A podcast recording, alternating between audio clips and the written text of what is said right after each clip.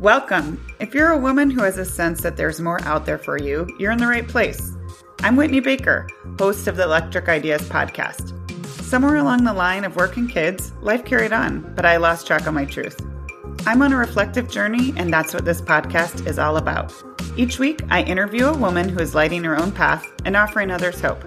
Before our conversation ends, we'll share a reflective question for you to explore. Sometimes all we need is a jolt, a fresh idea, an aha moment that connects us to a sense of possibility. This, my friends, is what I call an electric idea. Welcome back to Electric Ideas. My guest today is Jennie Lee. Jennie is an award winning author. She's written three books and won the prestigious Nautilus Book Award for her most recent book. It's called Spark Change 108 Provocative Questions for Spiritual Evolution. Jennie is an expert in the fields of yoga therapy and spiritual development. She's a certified yoga therapist and spiritual coach and has counseled through the framework of yoga philosophy and spiritual psychology for more than 20 years. She's all about helping people access soul wisdom and their purpose and has so much goodness to offer. So let's jump in. Hello, Jennie. Welcome to the show. Hey, Whitney. I'm so happy to be with you today. Me too. I want to dive right in. So I know that you have been working with people for decades in the capacity of a yoga therapist and a spiritual coach. And so you say your passion is helping people access soul wisdom and purpose. And this might be new territory for some of my listeners. So I thought we might start out with just doing kind of a high level grounding in, in what these practices entail. Sure. Yeah. Well, I guess I'll start with the yoga therapy, which I've been educating on for decades because people know what yoga is or they think that they do. They have a certain understanding of what yoga is, depending on what they've what kind of classes they've been to. So we understand yoga as certain postures, certain breathing techniques. Hopefully, people understand that meditation is a big part of yoga as well.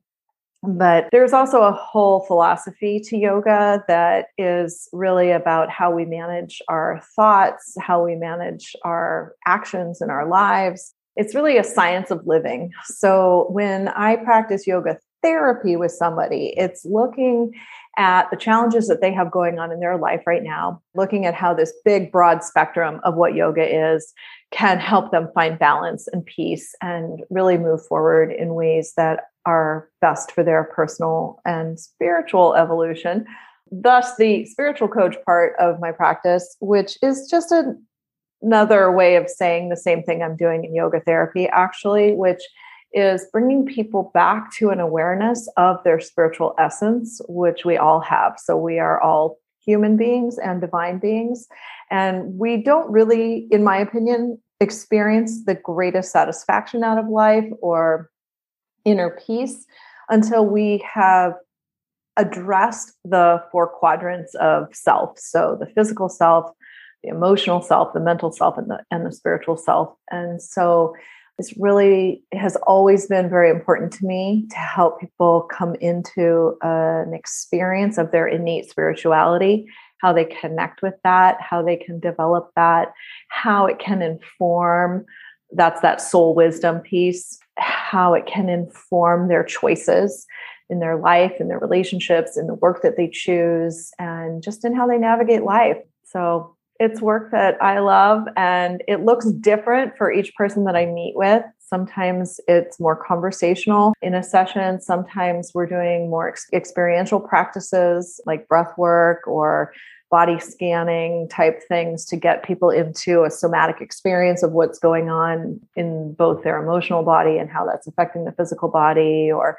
how certain thoughts might be translating into physical symptoms and so there's a whole interrelated play between these these four quadrants of our being that occurs and is addressed in any session that I'm doing with someone. That's the perfect background because I, I think just having a little bit of depth of understanding of this decades of work that you have done is important for my listeners because it's obviously informed this beautiful book you've written. It's called Spark Change 108 Provocative Questions for Spiritual Evolution. And I want to read a quick snippet from your book's intro because I think it'll resonate a lot with the audience and just your words are so beautiful and I'm a lover of words. So I think we we need to listen for just a minute. It says, "There is a moment when we know that we are ready for more.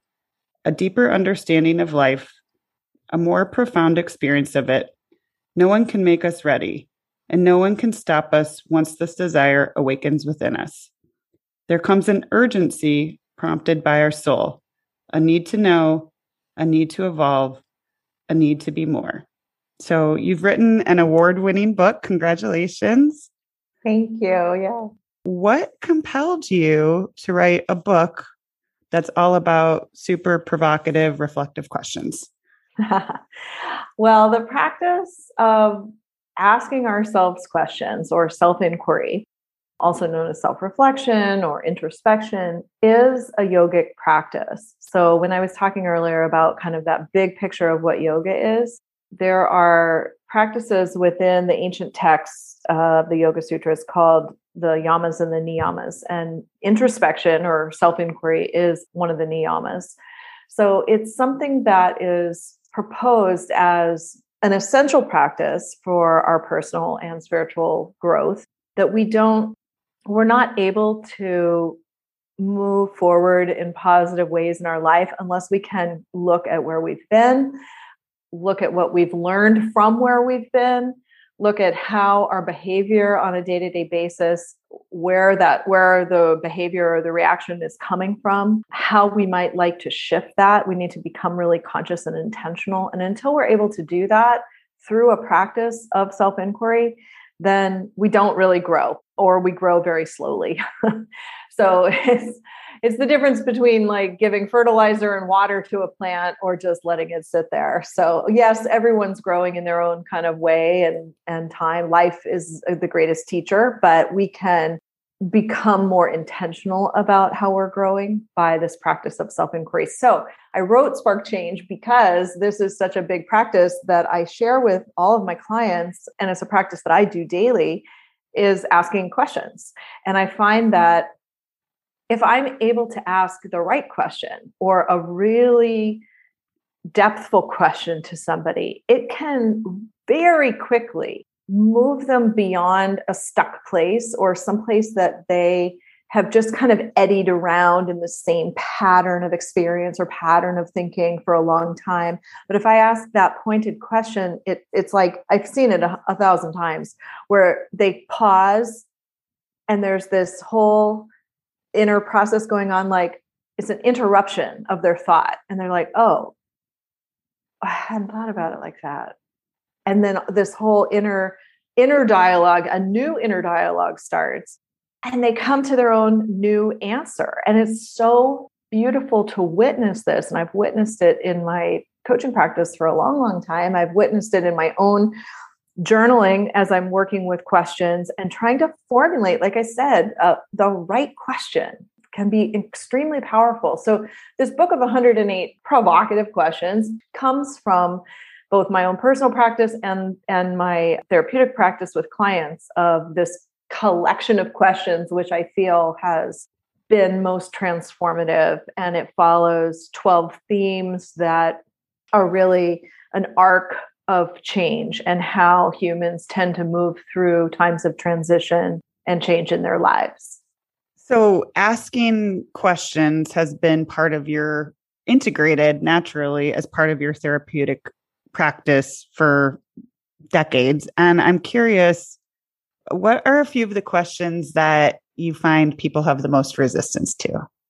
That is a really, really good question, Whitney. And without, you know, just coming off the top of my head with an answer, I would say that when people are having a challenge with, let's say, a relational dynamic, and they're very focused on what that other person isn't doing for them or a way in which someone else is not behaving in a way that works for them and they're in that kind of blame game mentality one of the hardest questions for people to get to is what part am i playing in this equation or what is it in me that has brought this particular circumstance to my experience at this time taking accountability for the challenges that are in our lives is often very difficult for people. It's easier to put the point of focus outside but that really does defeat the whole practice of introspection which is you know what what am i doing here? And what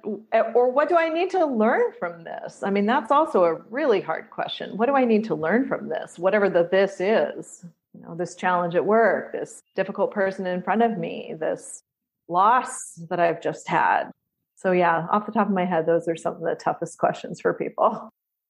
Yeah that and that actually segues perfect into something i'm curious about that i know you talk a lot about.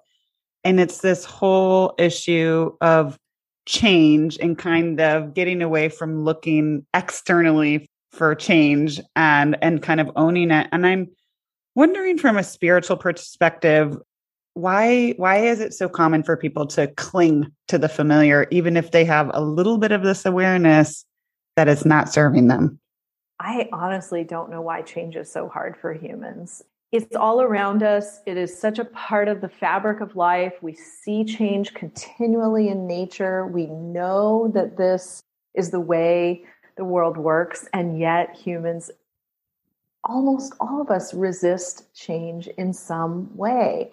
And it's a strange phenomenon. You'd think that we would be wired in, in a different way that would just say, bring the change on, you know, it's all good, it's all part of it. And, and actually, we can rewire ourselves to be like that.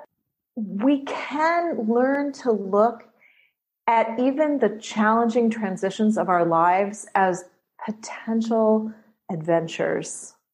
And I know that when I've been able to shift myself to where maybe I've been facing into something that feels like a loss or something that's going away, but rather than look at what's going away, I can look towards, yes, but that's creating space for something new to come. And I don't know what that is yet. And so I'm standing in this in between and we, we we're often really quick to want to grasp on to the knowing of what's next and there is this transition period between something ending and something new beginning that is an unknowing period. It's a period of not knowing. And we're we're also as humans extremely uncomfortable with not knowing or any kind of uncertainty as well exemplified by the last couple of years of the pandemic. You know we we just don't know what's next. We don't know what what regulation is going to come into play or how the I don't know how the travel rules are going to change or whatever. I, it's been, I'm a planner, so I totally get it. I love to have things set out for the future. And it's been difficult to do some of my work because I can't plan. I've had to just be in the uncertainty and okay, we're just going to have to be more spontaneous and take this as it comes. So yeah, it's a lot of that has uh, has brought me into practicing more non-attachment yeah i i mean i love this topic and i feel like yeah you look back at the the last couple of years and for many people it's like okay yeah the unknown is at a next level for a lot of people and a lot of people still. What are some of your you know what's your spiritual advice for trying to have greater peace with unknown whether it be things that feel out of your control, or maybe people who are just in liminal spaces where they know they need to shut a door, but it's real scary when you don't know what's on the other side. Yeah. I have a lot of compassion for that, all of us who are in that space in different ways. It's a it is an uncomfortable and scary space and there is so much that's out of our control you know it's one thing if we just are making choices for ourselves but then there's there's other people involved there's all of the world situation involved that we don't have control over. And i would say the the you know the only counsel that i could offer and it's what i practice myself is to spend time daily in silence in the practice of what i call meditation of going into the stillness of trying to quiet my analytical mind through practices like watching the breath or repeating a very simple mantra like Om to quell the restless mind's absolute drive towards needing an answer, any answer. It'll almost go after any answer. And if we can calm that and just get into the stillness, then what I know to be true is that there are answers that will come from our, our spirit, our soul, our intuition that will guide us one step at a time. And often those intuitive responses are just that they are just the next step. We don't get a big picture, we don't get the whole path laid out. We don't get the answers that are going to be right a year from now. We get just the one right next step. Well, as we learn to trust that and take that step, and wait again and go into the stillness again and listen and quiet the analytical mind again and wait for that spirit response, then the next right step will come. And so it's very much a one step at a time kind of process. I hear that. And I, I've experienced this personally. And I feel like making the shifts can be fearful, but what possibly was worse in my experience, and I feel like would resonate with a lot of people, is not choosing to make a shift and being stuck in a space and repeating pattern that you kind of have a feeling isn't serving you but it keeps showing up from you know your therapeutic perspective what what is it telling us when something keeps showing up that is is clearly draining us but we haven't addressed it yeah, so I want to just shout out to what you just said, which is that there are sometimes there's sometimes fear or loss on either side of a choice, whether you move forward or whether you stay in a certain situation. And so recognizing that there's no choice that necessarily is going to come without some challenge is part of it too. We have to kind of make peace with challenge. There's going to be challenge if we stay in something that maybe we know we don't really want to stay in, and there's going to be challenge in moving forward into unknown territory. To answer the second part of your question about from my therapeutic standpoint, can you say it again? What what is it that we are what is it telling us when a pattern keeps repeating? Yes, and why is it common? Why do we seem to kind of cling to these patterns? Hmm. Well, we cling because they're familiar, and familiar familiar territory is more comfortable than the unknown. That's what we were just chatting about. But why the patterns? What we're what we're supposed to do really when we from a when I'm working with somebody in therapy to look at a pattern it kind of goes back to those those difficult questions that people don't always like. It's like we have to look at that pattern and say, all right, what what is it in me that keeps attracting this pattern over and over? because we can't keep saying, I mean, if we keep having the same experience in relationships, we can't say it's always that other person, that other person. It's something within us that's attracting this. So if you keep, let's just take an, a really simple one. If you keep attracting un, emotionally unavailable men as a person, or women for that matter, it doesn't matter, men or women, you keep uh, uh attracting un, uh, emotionally unavailable partners. Well, the question becomes what part of you is emotionally unavailable? Or how are you benefiting from being with an unavailable, emotionally unavailable person? What is it in you that's attracting this? What do you need to shift within you to change this pattern? You can't do their work. We can only do our own work. Yeah. That's such a powerful message and reminder for us all. I want to make sure that we have time to actually hear a few of the questions from the book of questions. So I'm going to go there now and I'm just going to pick the first one that just kind of stopped me in my tracks. And I'd like to share it because I think my listeners would like to reflect on it too. It was question 15 and it says, What are the 10 things in my life right now that will matter most in my life 10 years from now? So I'll say it one more time. What are the 10 things in my life right now that will matter most in my life 10 years from now? Wow. And that one I'm I've earmarked. I'm coming back to that one. Why is this such a powerful question, Jennie? So these questions, I mean, honestly, these are questions that I've been working with for years myself and with clients. They're questions I come back to again and again. They're not questions that we answer one time and we're done with necessarily.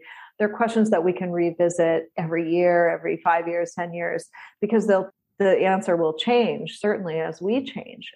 Something like this one really speaks to what we hold dear, what we value, what we prioritize. And if we're not clear about that, then we're draining energy into all kinds of things that just don't matter and we're wasting our life force. And one of the things I've worked in hospice, and one of the things that people often say as they near the end of their life is, I wish I had given more time to X, Y, or Z, my family, my gardening, my to travel, whatever it was that they prized and, and, was precious to them, but that they didn't prioritize. And it's a terribly sad regret to have at the end of your life to look back and say that you gave your energy, your your life force energy, your very self to things that weren't of the most importance to you. So, to this question, very simply, to make a list of 10 things that are most important to you, that will, that if you look ahead in your life, if you were to die 10 years from now, what are these 10 things? And are you giving your life energy to them now? Because if you're not, you've got your priorities wrong and it's time to make some adjustments really fast.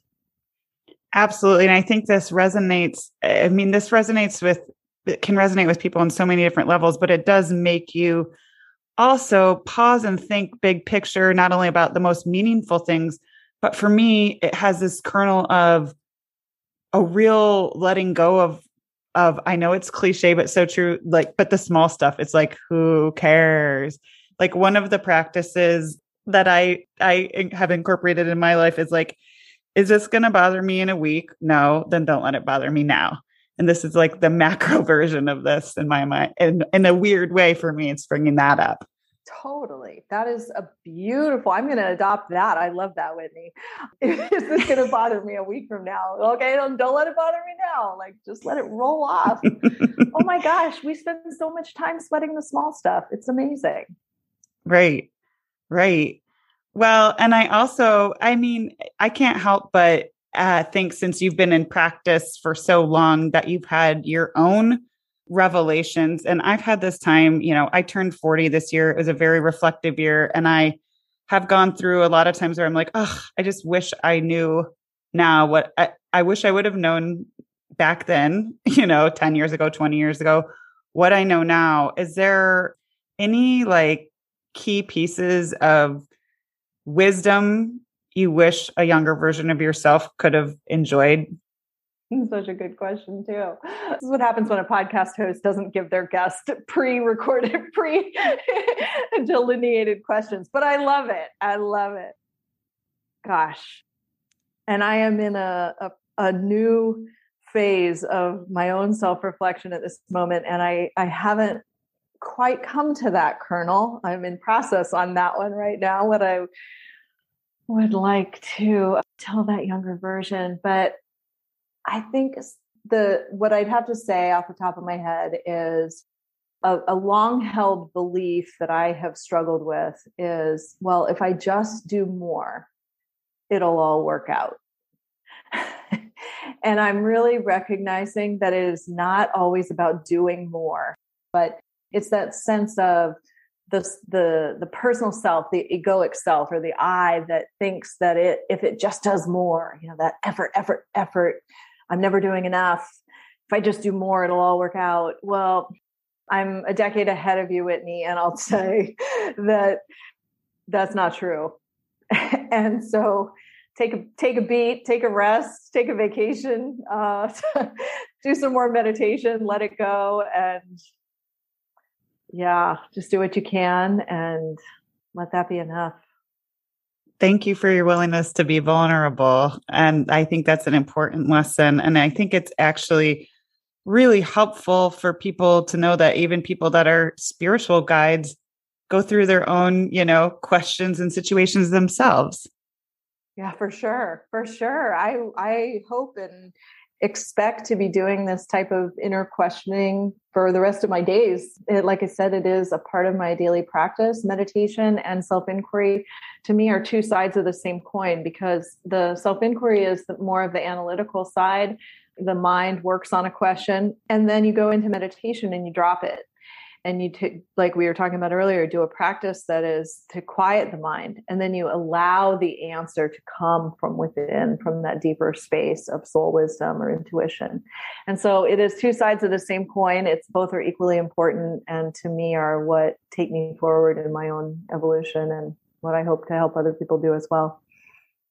Absolutely. Beautiful. Before we before we wrap up i I want to ask you a few more questions about yoga because I know we kind of started here. I wanted to make sure we had time to talk about the book and your questions, but I think a lot of people have an understanding that yoga is not necessarily, you know, going to yoga isn't like supposed to be the Americanized workout. I'm very sensitive to not saying to saying that no yoga is, is wrong and I'm always happy for anyone who finds their way to it.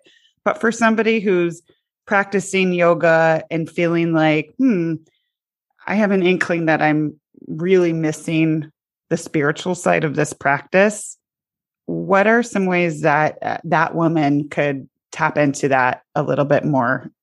Well, I don't know if you're familiar with my first book. It's called True Yoga Practicing with the Yoga Sutras for Happiness and Spiritual Fulfillment. And I wrote that book when I was a yoga studio owner, and I had come into the practice of yoga with a strictly physical standpoint. But as I started studying the philosophical texts like the Yoga Sutras, I, re- I quickly realized there's so much more. And I wanted to impart some of these bits of philosophical wisdom to my students. And so I started looking for texts that would help me do that. And I couldn't at the time really find ones on the market to, to do that. So that's why I wrote True Yoga and it would be a great place for somebody to start. It's used in a lot of teacher training programs now as an introduction to yoga philosophy. It's a very simple breakdown of the eight limb path of yoga and the basic philosophy. It gives the introduction gives a good history of all the philosophical texts and I'm not trying to do a book pitch here, but I'm really, it is why I wrote that book is for the person, for the student or the teacher who recognizes that there's more than the postures and wants to dip their toe into that.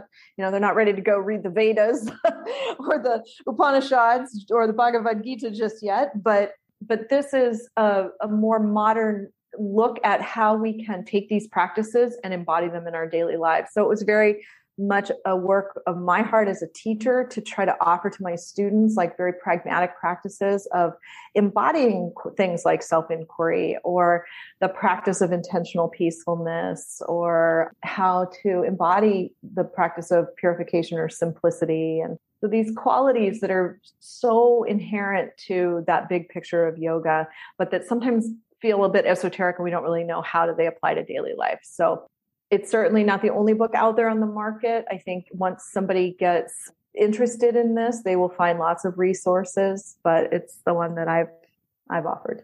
yeah, no, that's you I think you might be the perfect person to have asked this question. That's why I just could not because I think it's a, a, big case sometimes of like you don't people don't know what they don't know. So they might not think to to look for that. So that's really helpful. So, uh, on that note, I'll share another vulnerable story real quick. When I was a young teacher, I had been introduced to power yoga in Los Angeles. And so I got into this real strong physical practice. And I'd say I'd been teaching for a couple of years. And then somebody asked me something about the eight limbs. And my I had no idea what they were talking about. And I was actually a little bit embarrassed because I didn't know what they were talking about. And I thought, well, I've been teaching yoga for like 5 years. How do I not know what they're talking about? And I kind of made my way through the conversation faking it and not really answering uh, the question directly so that I could escape and go figure out what the eight limbs were, which then began my journey into studying all different versions of the Yoga Sutras and actually understanding what the eight limb path is and why it is so essential for any yoga teacher to know about. And so, so yes, don't worry about not knowing. We we only know what we know at any moment, but we can always learn something new. So I think it's really just about holding our hearts and our minds open and being curious and not being embarrassed about what we don't know, but going and and continuing to search for for new understandings.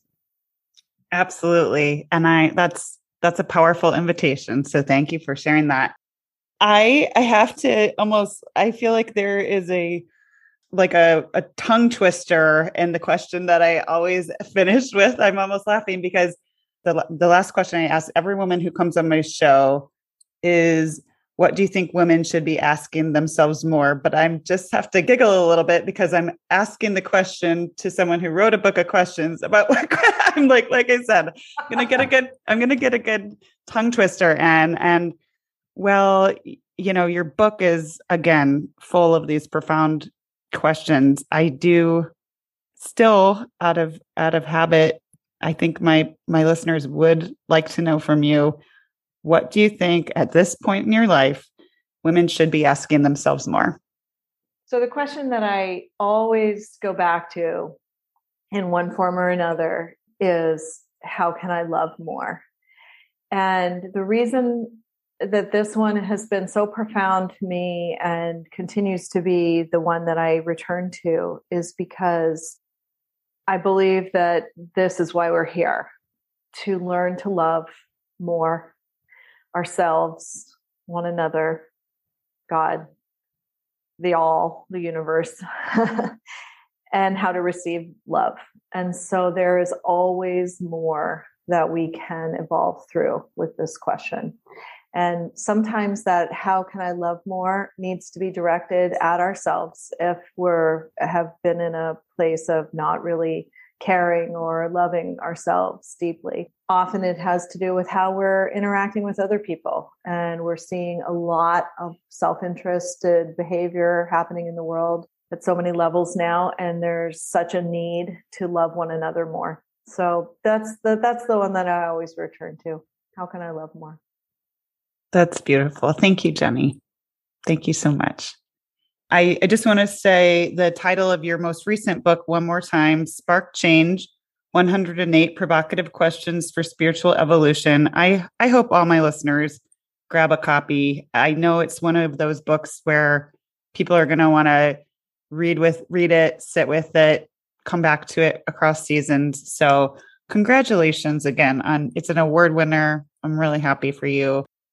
Besides, you know, purchasing your book, how else can we find out more about you and what you offer and and support you and follow you? Oh thank you whitney. I love hearing from people readers listeners. Uh, you can find me on my website. Hopefully maybe you can put that in the show notes. My name jennie lee yoga therapy.com I offer different programs throughout the year. Sometimes I'll do group sessions on Zoom. Sometimes I will run retreats somewhere in the world. I usually do at least one retreat somewhere beautiful each year with a deep theme on some of these topics that we've been on today. Possibly possibility of a new book coming in the next year or two. I don't know. It's in progress. Uh, we'll see. But if you get on my mailing list, you'll hear about it. You can also find me on social media. I'm mostly on Instagram Jennie Lee author, but would love to hear from anyone if you have questions of your own. Fantastic. Well, I will absolutely make sure that all of that gets dropped into the show notes. And I know that this is going to be a really valuable conversation for my community. So thank you. Thank you so much for your time. Thank you so much, Whitney. Blessings. I'm so glad you joined me today. If you're looking for more, feel free to connect with me on Instagram at, at WhitneyWoman. And if you enjoyed the show, I invite you to support me by leaving a review or sharing it with a friend. Hope you have an inspired day.